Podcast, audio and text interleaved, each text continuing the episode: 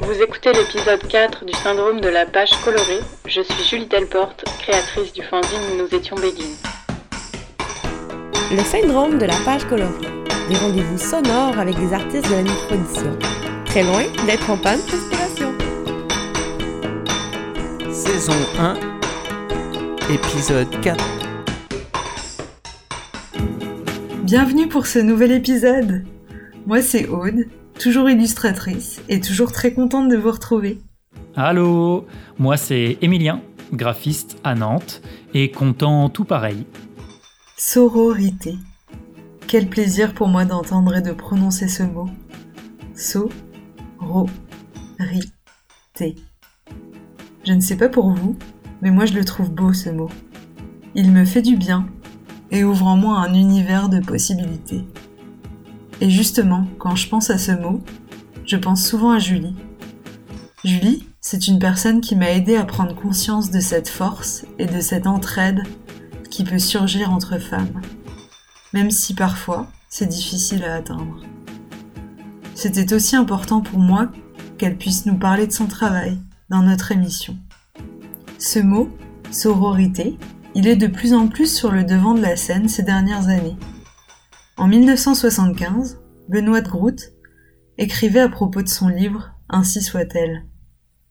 C'est le livre de l'amitié que je voudrais écrire, ou plutôt le livre de ce qui n'existe pas encore, d'un sentiment et d'un mot qui ne sont même pas dans le dictionnaire, et qu'il faut bien appeler, faute de mieux, la fraternité féminine. Et voilà, il est là ce mot. Pour l'étymologie, ça vient du latin soror, qui signifie sœur ou cousine. Au Moyen Âge, ce mot apparaît pour parler des communautés religieuses exclusivement composées de femmes.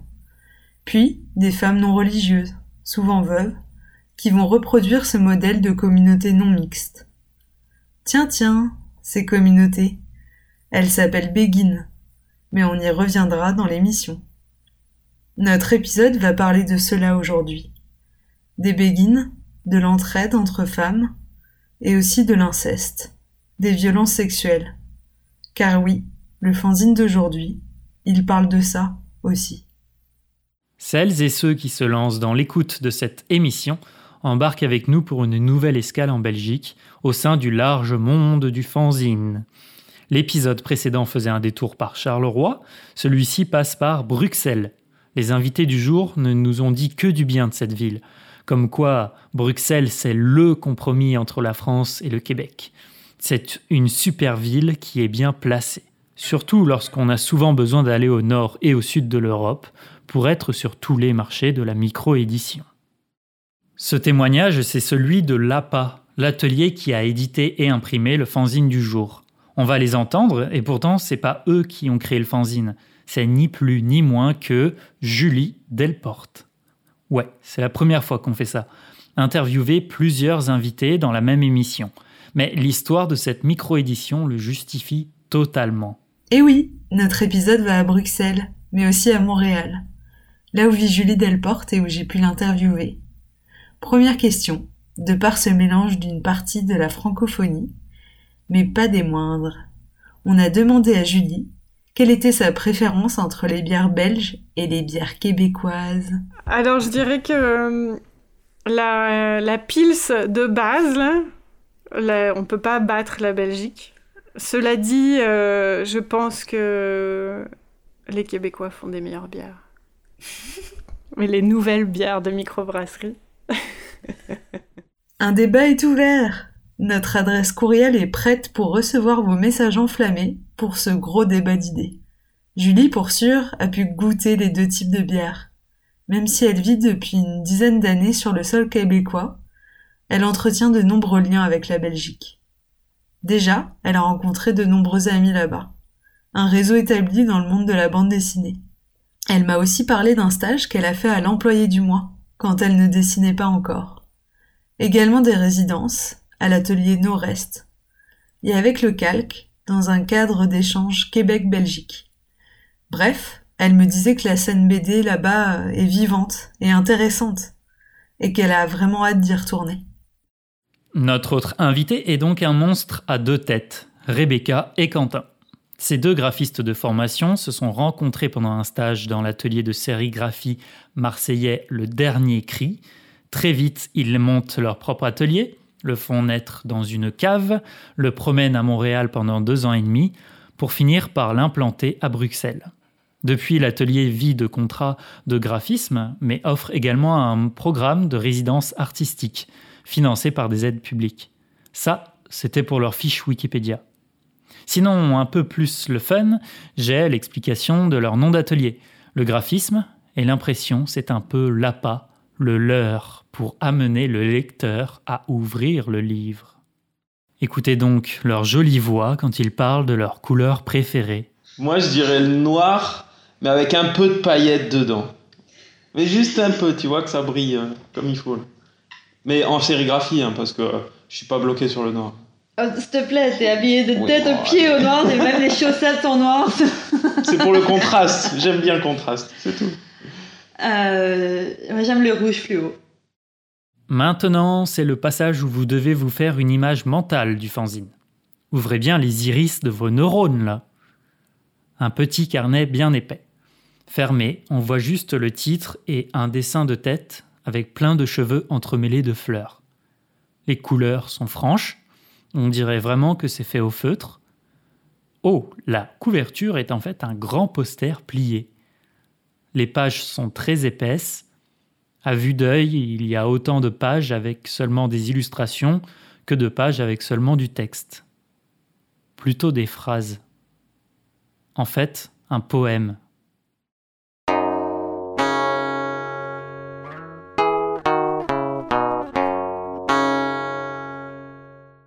Notre première question cherchait à savoir à qui était destiné ce fanzine. En fait, c'est un livre de moi aussi. Je, pense que ça m'a beaucoup touchée. Et puis, c'est sûr que je crois que c'est un, livre que j'adresse à toutes les survivantes d'agression. C'est- sûr que je me tiens. En fait c'est la première fois là. Tu me poses cette question. C'est la première fois que je me demande vraiment. Mais je crois que le livre, il est là pour dire, bah en fait, euh, oui, c'est la merde, mais oui, tu peux faire quelque chose pour aller mieux. Tu peux, tu peux guérir, c'est un grand mot. hein, euh, genre, on pourrait écrire euh, des thèses sur est-ce qu'il est possible d'en guérir ou pas, mais tu peux te soigner. Dans les dessins de Julie, il y a souvent un rapport avec la nature. Elle me disait qu'elle aimait bien dessiner les animaux. C'est d'ailleurs sa présentation à la fin de ce livre. Julie Delporte aime les animaux, les plantes et parfois les humains. J'ai aussi remarqué que dans ce livre-ci, il y a un lien continu avec l'univers des plantes, des fleurs. Elles sont dessinées à toutes les pages. Je lui ai donc demandé pourquoi. L'idée graphique du livre, c'est qu'elle se transforme en plante, en fait. Euh, ces femmes-là, dans le groupe, ou qu'elles découvrent qu'elles se sont transformées en, en plantes à un moment de leur vie. Euh, c'est une métaphore que j'ai fait sans vraiment y penser. Je pense que c'est juste un choix graphique. Après, qu'est-ce que l'inconscient derrière ce choix graphique voulait dire? Euh, C'est sûr que dans mon autre livre euh, que j'ai sorti récemment, Décroissance sexuelle, il y a une phrase qui dit euh, je, suis une femme, un homme, une fougère, un oiseau. Donc il y a une connexion à l'univers, connexion aux animaux, aux végétaux, qui est importante pour moi, puis que je traduis souvent par le dessin. Je peux pas vraiment le traduire autrement. Peut-être c'est un amour euh, de ces femmes-là qui étaient dans mon groupe que j'appelle euh, les béguines, qui ressemblent un peu. euh, c'est peut-être le care, tu sais, le soin. J'ai envie de respecter, d'aimer, d'observer, de rendre hommage aux fleurs, autant que j'ai envie de rendre hommage aux humains et surtout aux humains qui le méritent. Et peut-être les plantes. euh, je pense que j'avais écrit là-dessus. Attends, je vais essayer de retrouver. ça. Il y avait une question de l'adaptation des plantes. Ah, c'est ça. J'avais écrit un texte euh, dans Moebius où il y a cette, cette idée que la, la plante, elle s'adapte. euh, la plante, elle est tout le temps blessée, en fait. Pas, pas assez de lumière ou quoi que ce soit, ou même dehors, tu la branche, pas à fond de la croche, elle perd un bras, tu. Mais elle s'adapte toujours, ben, des fois elle meurt, mais tu sais, Elle a beau avoir une branche, un bras coupé, ben, elle va pousser dans l'autre sens, elle va pousser vers la lumière. Puis c'est comme cette question de, de ça, comment, comment on pousse après un trauma ou un événement euh, tel une agression, même si euh, le trauma n'est pas clair forcément, mais ben, il y a toujours une sorte de trauma quand même, c'est euh, comment on va s'adapter en fait à ce qui s'est passé, et puis est-ce qu'on peut s'adapter, comment ça nous transforme? Se plonger dans Nous étions Begin, c'est prendre un bain dans une ambiance de couleurs assez originale, où des teintes fluo côtoient des teintes ocre. Une originalité permise et réussie parce que le fanzine est sérigraphié. Petit rappel pour les profanes, sérigraphie, technique de pochoir utilisant des encres proches de la peinture, technique manuelle très précise, si maîtrisée.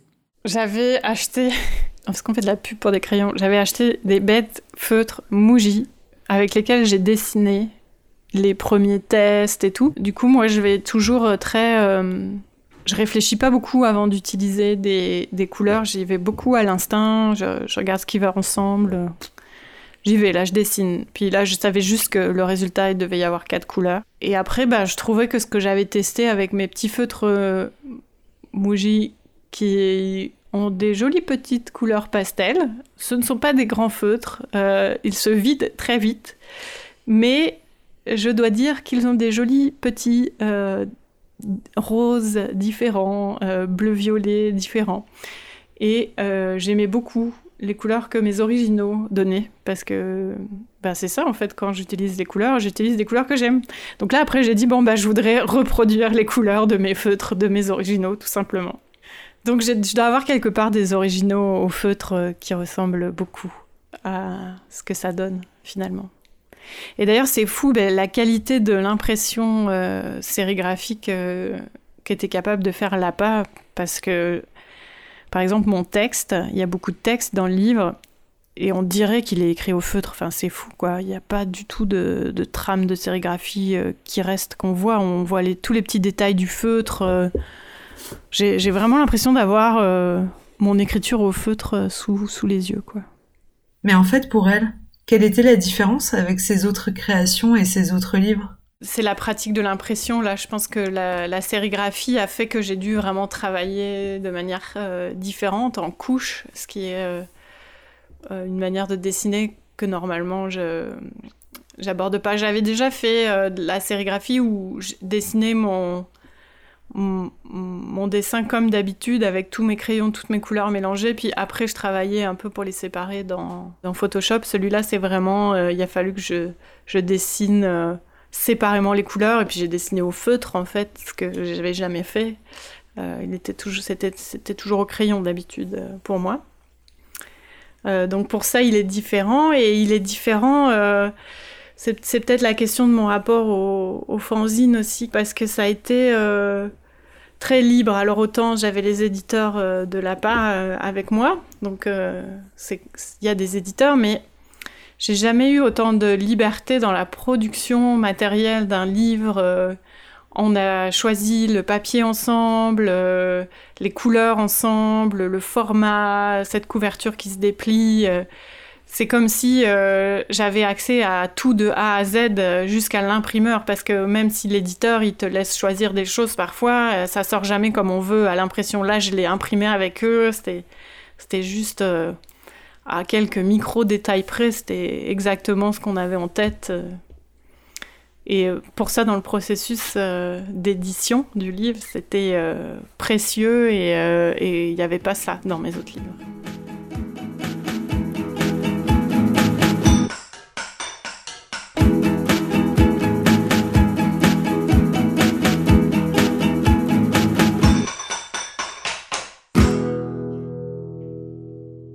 Lorsque je vous expliquais dans l'intro que le zine du jour justifiait d'interviewer deux fois plus de monde que d'habitude, c'est parce que ce projet est le fruit d'une configuration qu'on trouve trop rarement. Julie a travaillé avec l'APA, cet atelier bruxellois qu'elle surnomme mes éditeurs imprimeurs. C'est vrai que c'est quand même un sujet compliqué, puis euh, je me suis toujours senti bien avec eux euh, d'aborder euh, ce sujet des agressions sexuelles. C'est sûr que pour moi, là, c'était euh, le paradis parce que. euh, il y a juste le fait qu'on aurait aimé qu'il y ait du fluo. Là, j'ai une version avec euh, du fluo ici.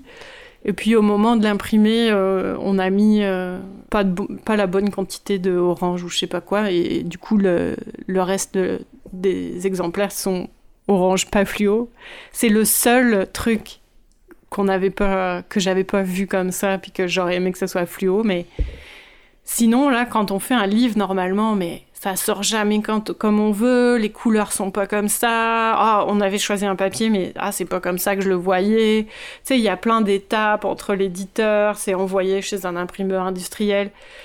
Là, on fait tout, on corrige, euh, on corrige sur place s'il y a des trucs. euh, c'est- c'est plus, c'est ça qui est, qui est magique avec euh, la là. C'est le livre est vraiment comme je, comme comme je le voulais là. Il y a, y a comme un truc de, je veux dire, ils l'ont fait, ils ont imprimé avec moi, etc. Mais c'est quand même, euh, je sentais pas la, la volonté euh, de mettre leurs pattes, de mettre leur logo. C'était, c'était plus, c'était mon livre à moi. Là, ils étaient vraiment. Je pense que si j'avais voulu faire un truc qui, qui était pas beau, ils m'auraient dit bon, tu devrais plutôt le faire comme ça. Mais je, je sentais qu'ils étaient comme oui, ok. euh, Puis il y avait cet amour de l'impression avec les machines et de pouvoir y participer. C'était quand même extraordinaire. euh, de voir le travail que c'était aussi là. On, a imprimé euh, une semaine non-stop avec Quentin. Là, c'est toute une euh, comment on dit dedication de leur part. C'est toute une. Euh, eux, ils sont vraiment dédiés à ça. On offre, on offre aux artistes la possibilité de créer leur livre en entier de A à Z. Bah, de A à Z, non, parce que les dessins sont déjà faits. On, fait un travail éditorial d'abord. Puis une fois que tout est, tout est dessiné, on va l'imprimer ensemble pendant une courte euh, résidence de maximum deux semaines. Et, euh, ensuite, on sortira le projet euh, dans la foulée. Donc, euh, on fait toujours un lancement en même temps. Comme le projet de Julie, c'est des projets qui, en, en dehors de la micro-édition, n'auraient pas forcément existé. Et ça, c'est super. C'est vraiment ce qu'on recherche, quoi. Mm. C'est que parce que c'est un nombre de tirages limité, parce qu'il n'y aura pas un public extrêmement large, Mm. ou large tout court, hein, euh, du coup, les artistes, ils se sentent un peu plus libres et euh, même s'ils sont un petit peu connus pour, pour un certain travail, bah là, ils vont expérimenter un autre truc qu'ils n'auraient pas fait d'habitude, qu'ils n'auraient pas proposé à une grande maison d'édition. Et nous, on a le privilège, du coup, ben, parce qu'on tire en petite quantité, de, de, de, de- montrer un aspect, ou en tout cas de libérer un peu par certains auteurs, quoi.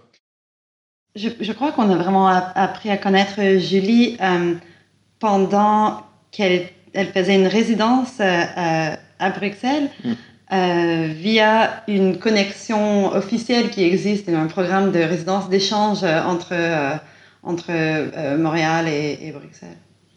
Voilà, et, et ouais, C'est voilà, une- né. C'est une commission voilà, fédérale, donc étatique, quoi, qui, qui, qui soutient des projets de BD beaucoup, et puis en fait qui, qui soutiennent surtout la francophonie, quoi. C'est leur rôle. Et, euh, et ils avaient donc euh, reçu Julie en résidence, ouais, c'est ça. Et, euh, et c'est là qu'on a, ouais. commencé à parler de faire un projet ensemble.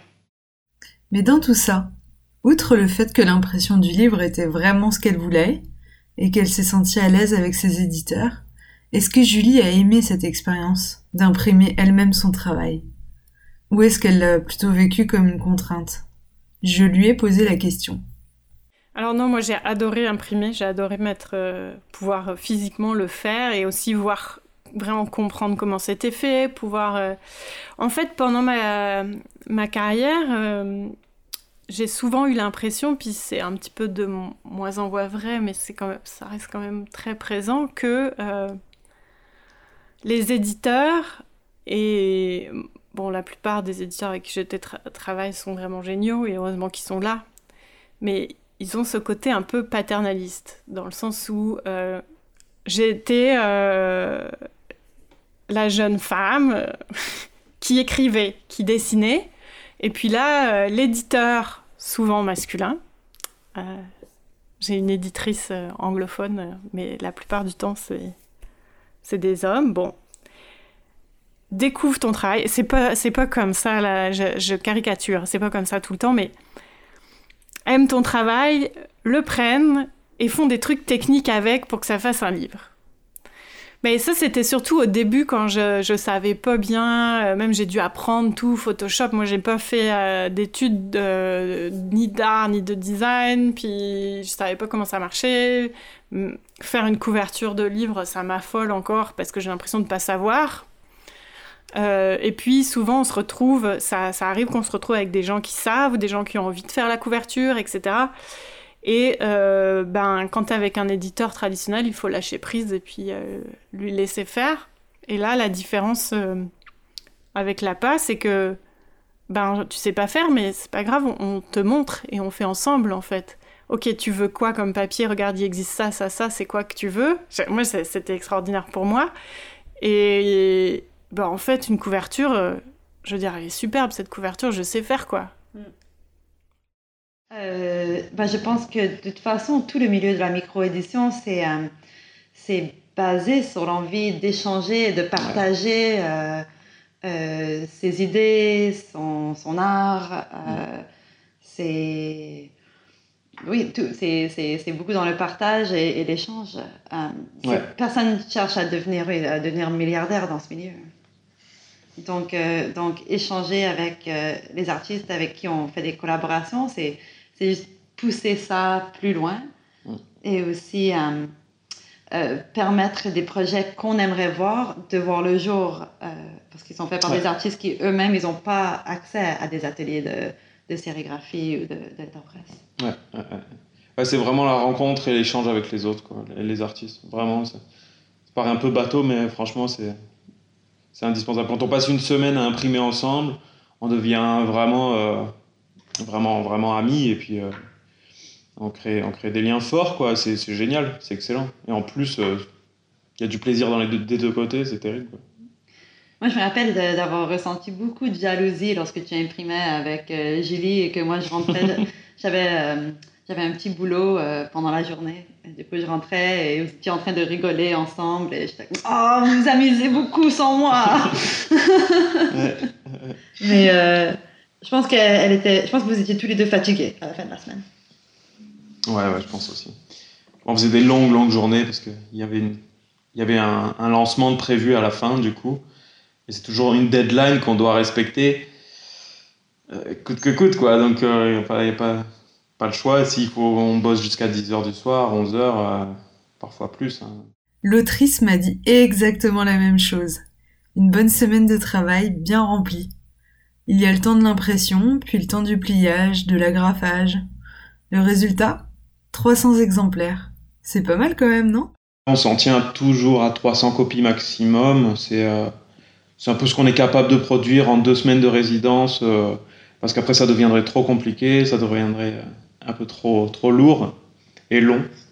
Des fois, ça va être, euh, ça commence à 150, puis euh, ça finit à 300. C'est, ça dépend. Il Ça faut dépend dire du tirage. ouais, au niveau de, de l'équipement, euh, on travaille euh, avec des techniques artisanales, euh, la sérigraphie et, et le letterpress, mais on a un équipement qui, qui est Automatisé, ouais. automatisé. ouais, Donc, on a une presse de sérigraphie semi-automatique depuis 3, 4 ans 4 ans. Ouais, ça fait 4 ans. ouais.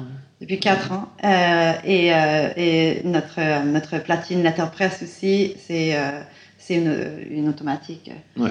Et donc ça, ça nous permet de faire des plus grands tirages que si on faisait des tirages à la main. Ça va dépendre de tout. En fait, le nombre aussi, il dépend aussi un petit peu du, du budget qu'on qu'on met dans le livre. Parce que si la personne veut un, un papier vraiment exceptionnel, par exemple, qui va nous coûter cher, on va lui dire bah, écoute, il faut renier un peu sur le nombre de tirages.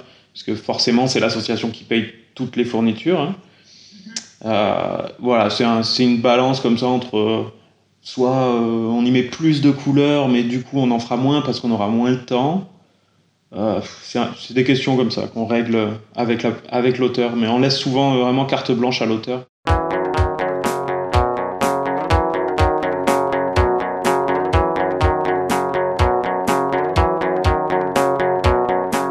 Quand Aude et moi, on a dû choisir un fanzine pour ce quatrième épisode, on avait vraiment envie d'en savoir plus sur celui de Julie. Mais quand on a regardé à l'intérieur, on a eu un doute. La question à un milliard, celle qui fait s'arracher les cheveux aux courageuses et courageux qui étudient la scène de la microédition, est-ce qu'il s'agit vraiment d'un fanzine? Ce qu'on a vu à l'intérieur du livre, c'est que le colophon indiquait 300 copies. Comparé au livre de la FNAC ou d'Archambault, choisissez vous-même, c'est ridicule 300 exemplaires. Mais comparé à d'autres micro-éditeurs, c'est plus si micro que ça, 300 exemplaires. Julie nous a donné sa vision des faits. Oui, ça pourrait bien être un fanzine, vu le degré de liberté pris dans le projet et vu tout le travail d'orfèvre derrière la fabrication du livre. Quant à l'APA, mais je pense, on ne sait pas trop où on se positionne. On est souvent dans les salons euh, de micro-édition. On, a, on est un peu entre deux, deux, euh, les deux extrêmes du milieu, si on peut dire. On n'est pas une, on n'est pas vraiment un éditeur parce qu'on ne fait que 300 exemplaires et on fait ça tout à la main. Mais en même temps, euh, on est, on, c'est pas vraiment des fanzines. Donc on est, on sait pas trop où se placer. Ouais, moi, j'utilise pas personnellement le terme de fanzine, mais quel terme on pourrait utiliser Ça, c'est toujours un peu. Bah ouais, si on fait des, lorsqu'on fait des salons de, de livres d'artistes, on n'est pas à notre place non plus parce que les gens sont un peu péteux. après, c'est pas comme si on était les seuls à faire ce qu'on fait. Il y, a, plein de gens qui le font, mais c'est. Euh, voilà, je sais pas, on est un peu entre. Euh, euh, c'est de la micro-édition, je pense, plus que. Peut-être de la, de la micro-micro-édition. Maintenant, allons un peu plus vers ce que ce livre veut nous dire. C'est quoi ce livre? Qu'est-ce qui se cache derrière Nous étions béguines c'est plus un livre euh, de souvenirs, d'hommages et pour aider les autres. Je veux dire, il n'y a aucune clé. Je veux dire, c'est un poème. Il n'y a aucune clé dans le livre qui dit euh, c'est comme ça que tu vas t'en sortir. Mais c'est plus. Je tends la main pour dire qu'il y a des choses, euh, des moyens de. Il y a des gens aussi qui ont vécu la même chose. Il y a même des thérapies de groupe qui existent. Je ne le savais pas, avant qu'on me le dise. Puis s'il en existe pas, ben faut les créer. ce qui se passe dans un groupe, euh, dans la thérapie de groupe, là, c'est fou. Moi, j'avais toujours euh, vu des thérapeutes euh, individuels, et c'est un peu la manière de faire normale, contemporaine, occidentale, etc. Mais dans un groupe, soudain, ce que moi j'avais considéré comme mon problème individuel, le problème de Julie, qui avait été agressée par quelqu'un dans sa famille, euh, là, ça devient un problème de société parce que on est toutes présentes, on a toutes vécu la même chose. Et c'est comme si on, on t'enlevait un peu le poids euh, en te disant ben non, c'est pas juste toi. C'est comme la société marche comme ça. Et, c'est vrai.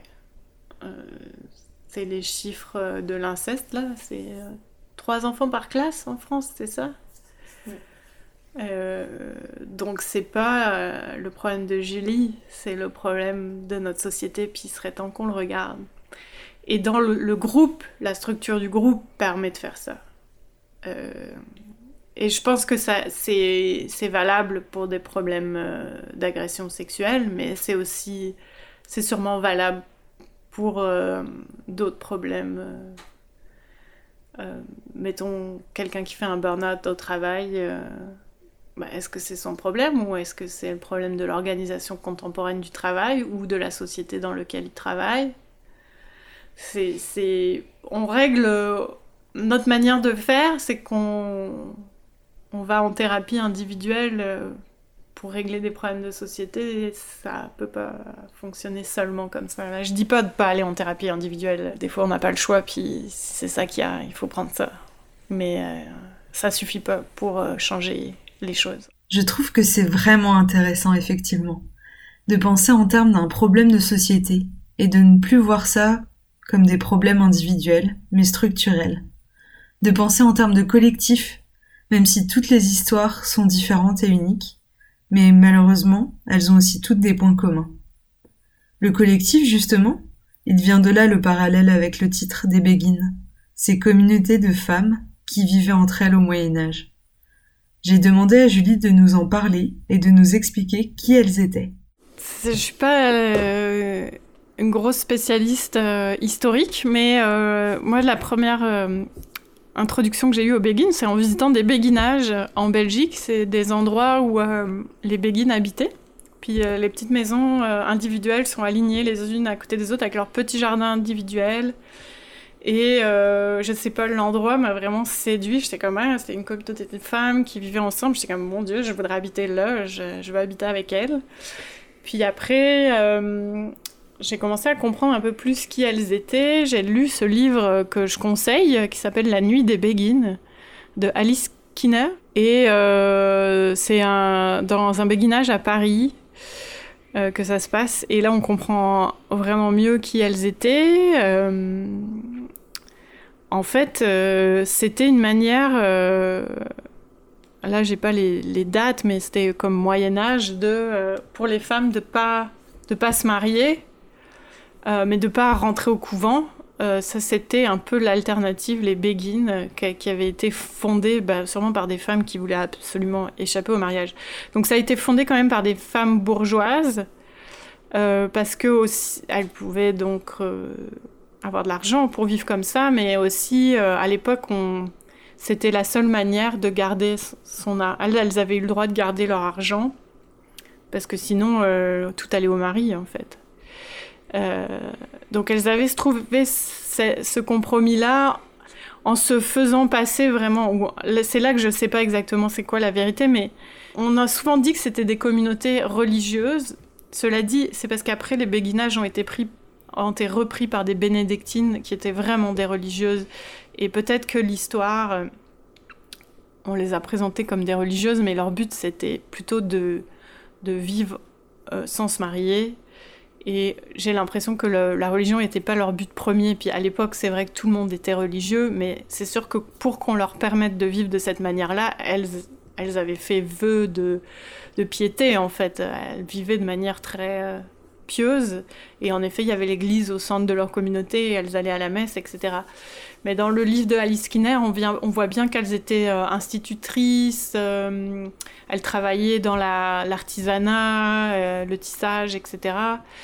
en fait, c'était des femmes indépendantes. Donc moi, je me dis à l'époque, t'es au Moyen Âge et tout, tu veux être indépendante, ben soit t'as clairement pas envie de te marier parce que les hommes t'intéressent pas, mettons, t'es lesbienne, ou euh, soit euh, bon t'as été bien abusé euh, par quelqu'un et ça suffit tu veux plus faire l'amour c'est terminé pour toi. Donc les béguines youhou. Ou alors tu es clairement indépendante et il n'y a pas moyen que tu donnes ton argent et que tu dises oui oui à tous les hommes de ta vie. Ok les béguines donc voilà c'est ça pour moi les béguines. Je vais compléter Julie dans ses explications et faire ma petite chronique habituelle. Les béguines sont vraiment un des symboles d'un Moyen Âge inconnu. En effet, pour la plupart des personnes, qui ne sont pas médiévistes, on imagine plutôt une période très sombre quand on pense aux femmes et au Moyen Âge. Mais laissez-moi vous raconter une autre histoire. Les béguines sont apparus à la fin du XIIe siècle dans les Flandres, puis se sont installés dans le nord de la France. Leur communauté s'étend rapidement en Europe du Nord-Ouest, dans toute la vallée du Rhin. Elles n'étaient pas mariées, certaines étaient veuves. Leur statut paraît incroyable aujourd'hui. Ni épouse, ni moniale, et affranchie de toute autorité masculine. Car il faut le rappeler, à l'époque, une femme était soit mariée, c'est-à-dire sous la tutelle de son mari, ou moniale, c'est-à-dire sous la tutelle de l'Église, avec une hiérarchie uniquement masculine. Ces femmes vivaient donc de manière indépendante. Elle pouvait travailler, circuler, étudier. Elle vivait parfois en communauté, dans des petites maisons communes, avec une chapelle ou une église souvent au centre, un hôpital également, et des potagers. Mais dans cette communauté, il n'y avait pas de règle générale, pas d'ordre monastique. Elles pouvaient entrer et sortir, pour aller se marier ou travailler. Elles géraient leurs biens et les conservaient elle pouvait les transmettre à qui elle voulait, pas forcément à l'héritier mâle de leur famille, mais leur compagne, par exemple. Certaines béguines vivaient aussi en groupe de 10, 15, ou sinon seules en ville, totalement indépendantes. Cette histoire a été délaissée par les historiens.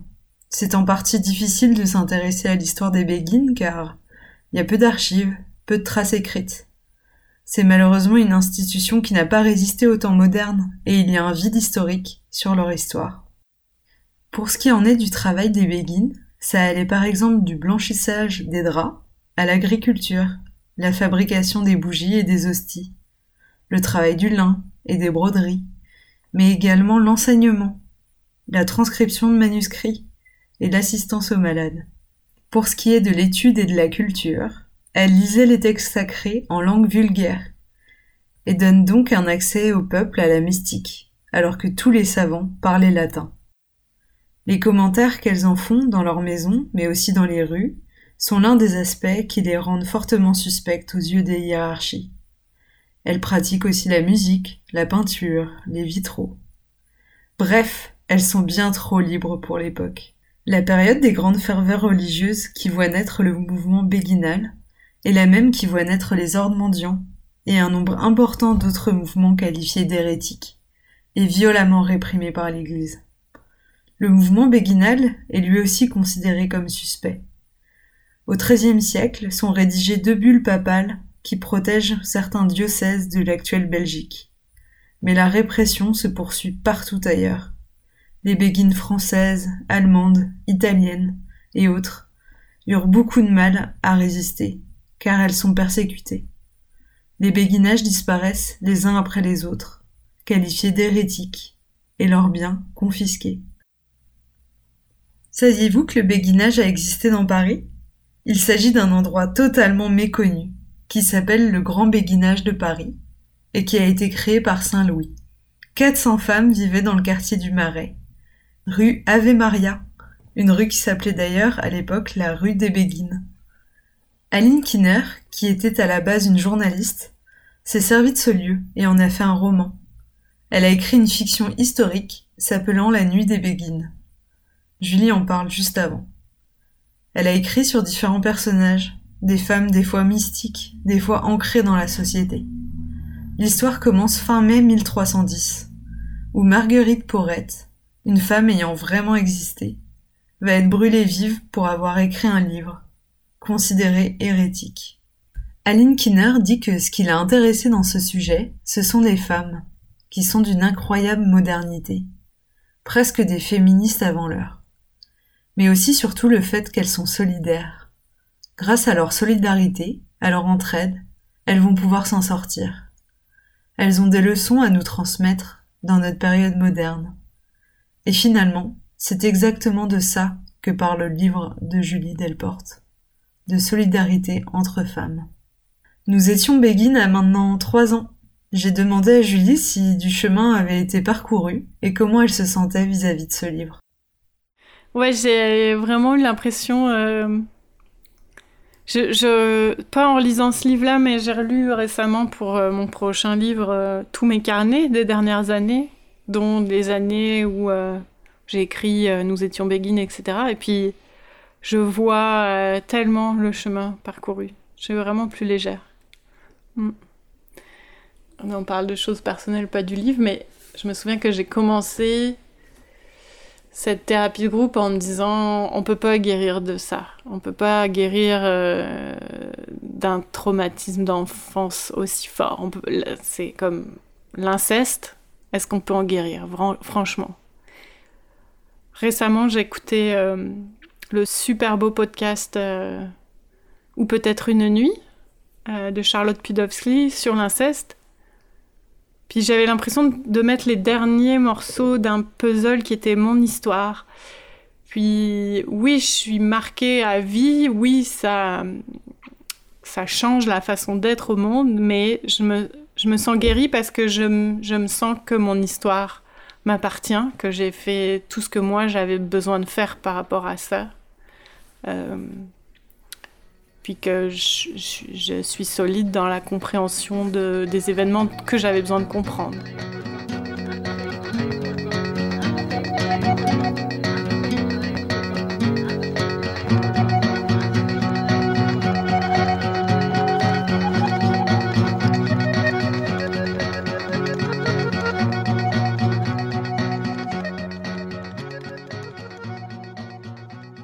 Petit break maintenant.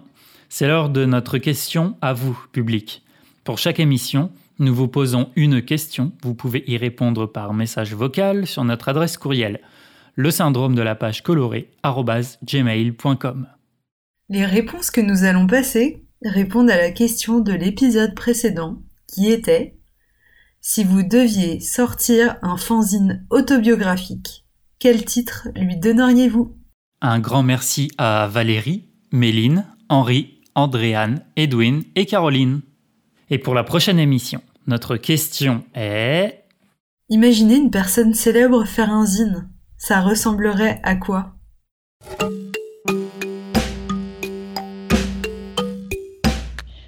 Ok, bah, si j'avais un fanzine qui était représentatif de ma vie actuellement et depuis le contexte de la pandémie et du fait que je vis dans un demi-sous-sol très humide, je pense que j'appellerais ça J'ai acheté un triton pour bouffer les mille pattes.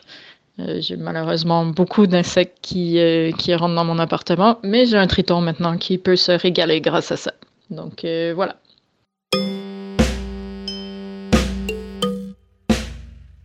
Le titre de mon fanzine autobiographique serait Mes péripéties depuis 9 ans et demi.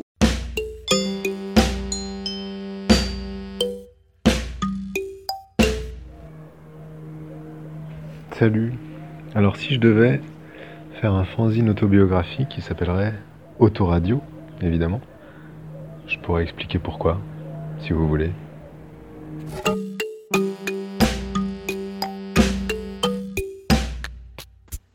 J'avais à faire un fanzine autobiographique, j'appellerais ça Combattre son anxiété, un combat vers la liberté. 32 ans d'insignifiance et de béatitude. La vie normale d'une fille normale.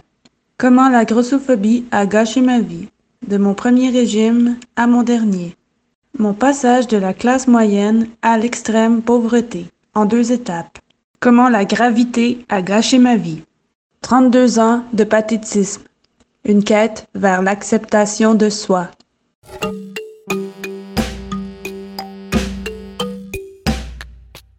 Ben voilà, c'est l'histoire d'un gars, hein? C'est ça. Donc, il travaille fort, il fait des sandwichs à longueur d'année. Il fait, ben moi, tu sais, je fais euh, des sandwichs à longueur d'année, puis pendant cinq ans, il fait pas ses impôts, bien sûr, parce qu'il fait confiance à ses amis, puis il, entend dire que t'es pas en retard, euh, c'est correct, tu dois rien. Là, t'espères à travers les années que tu reçois genre 8000 dollars, non, pas 5000, pas 6000, 8000 dollars peut-être en impôts. Tu fais, tes impôts, puis finalement, finalement, ben, qu'est-ce qui se passe? C'est que tu dois 4000 dollars. Donc, ce serait vraiment juste ça. Mon titre de fanzine, ce serait l'histoire d'un gars qui se fait chier, puis finalement, il, fait tous ses efforts, puis il va être un bon citoyen. Il les fait finalement, puis finalement, ben, il, reçoit rien, absolument rien. Non seulement il reçoit pas 8000 dollars, mais il en doit 4000. C'est comme si c'était 12 000 dollars dans le trou finalement. Donc, si j'avais un fanzine à écrire, puis je dois le présenter à quelqu'un, ben le titre, ce serait, euh, c'est ça, comme Callis Fuck You 4000, tabarnak.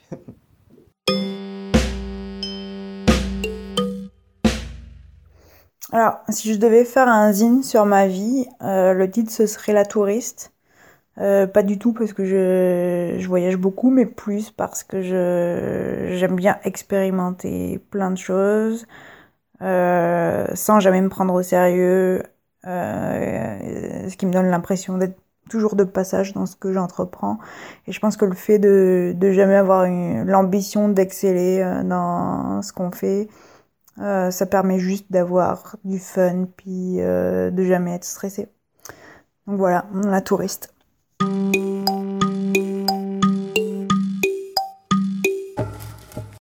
Et maintenant, retour sur l'autrice d'aujourd'hui qui nous en dit un peu plus sur son parcours. On reconnaît beaucoup mon travail au crayon de couleur parce que depuis, euh, ça fait vraiment plusieurs années là que je travaille beaucoup au crayon de couleur. Euh, notamment, euh, j'ai fait plusieurs livres euh, aux éditions Pao Pao, des petites éditions, bah, des petites, elles ont grossi là maintenant, mais des éditions québécoises qui sont distribuées en France aussi. dont les plus, les plus connus, c'est Moi aussi, je voulais l'emporter et Journal, qui sont réalisés au crayon de couleur, en fait, qui sont toujours avec une approche autobiographique, en tout cas ces deux-là.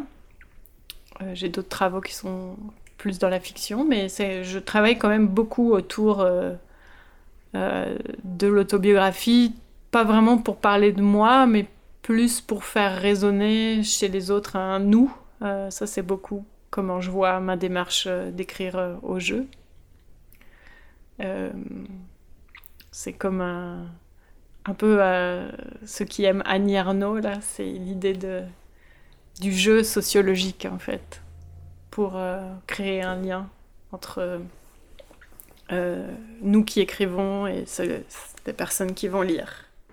Mon tout, tout premier livre s'appelait Encore ça, puis ça parlait euh, d'une expérience traumatique d'enfance liée à la sexualité. Et je pense qu'à ce moment-là, euh, dans le trauma, se, il y a cette idée qu'on se dissocie, euh, dissocie les, la, tête, la raison, puis le, corps, qui sont les sentiments plus.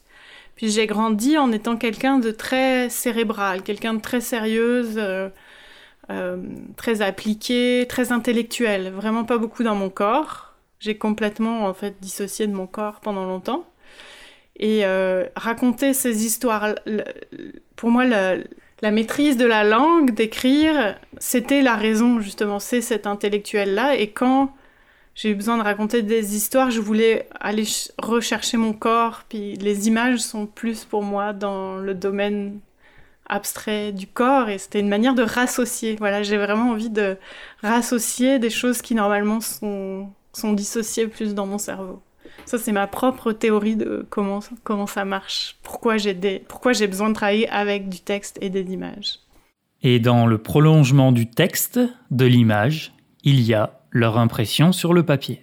Tout d'un coup, c'est autre chose, c'est vraiment une autre activité. Euh, encore que on disait comme le texte était cérébral, le dessin était plus dans le corps, mais le dessin c'est quand même cérébral. Il faut quand même décider un peu sauf si vraiment tu vas dans le, trait automatique, mais tu décides un peu quand même ce que tu vas dessiner.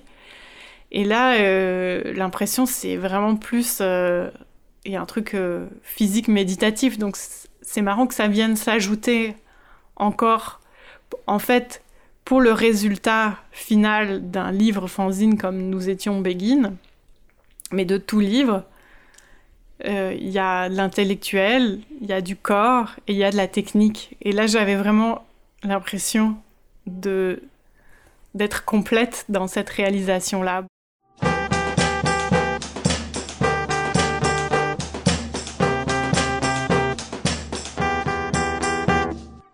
Voilà, à vous de commencer ou de terminer votre collecte de fanzines, soit en passant par le bien beau site de l'APA, soit en retrouvant Rebecca et Quentin sur leur stand dans les salons de micro-édition. Eux-mêmes jubilaient de voir qu'ils s'organisaient un salon chaque week-end à travers toute l'Europe. On est aussi impatient qu'eux que ça recommence. Si des créatives et créatifs nous écoutent, allez toquer chez l'APA pour en savoir plus sur leur atelier et leur programme de résidence.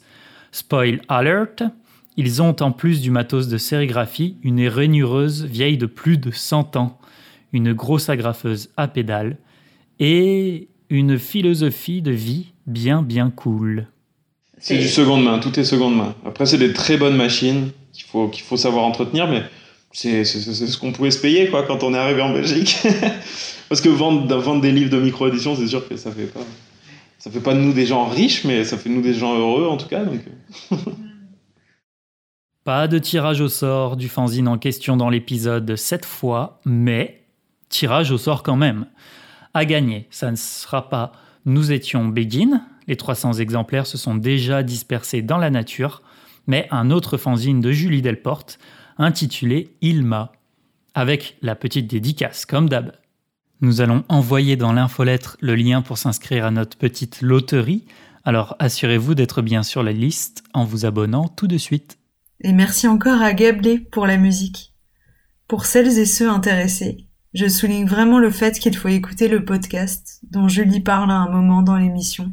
Il s'agit de Ou peut-être une nuit de Charlotte Pudowski, qu'on peut retrouver sur la plateforme Louis Média.